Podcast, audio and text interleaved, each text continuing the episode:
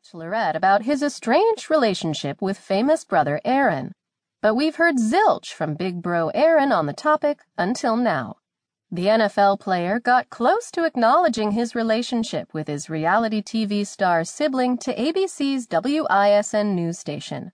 As far as those kinds of things go, I've always found that it's a little inappropriate to talk publicly about some family matters, so I'm just, I'm not going to speak on those things, but I wish him well in the competition, he said.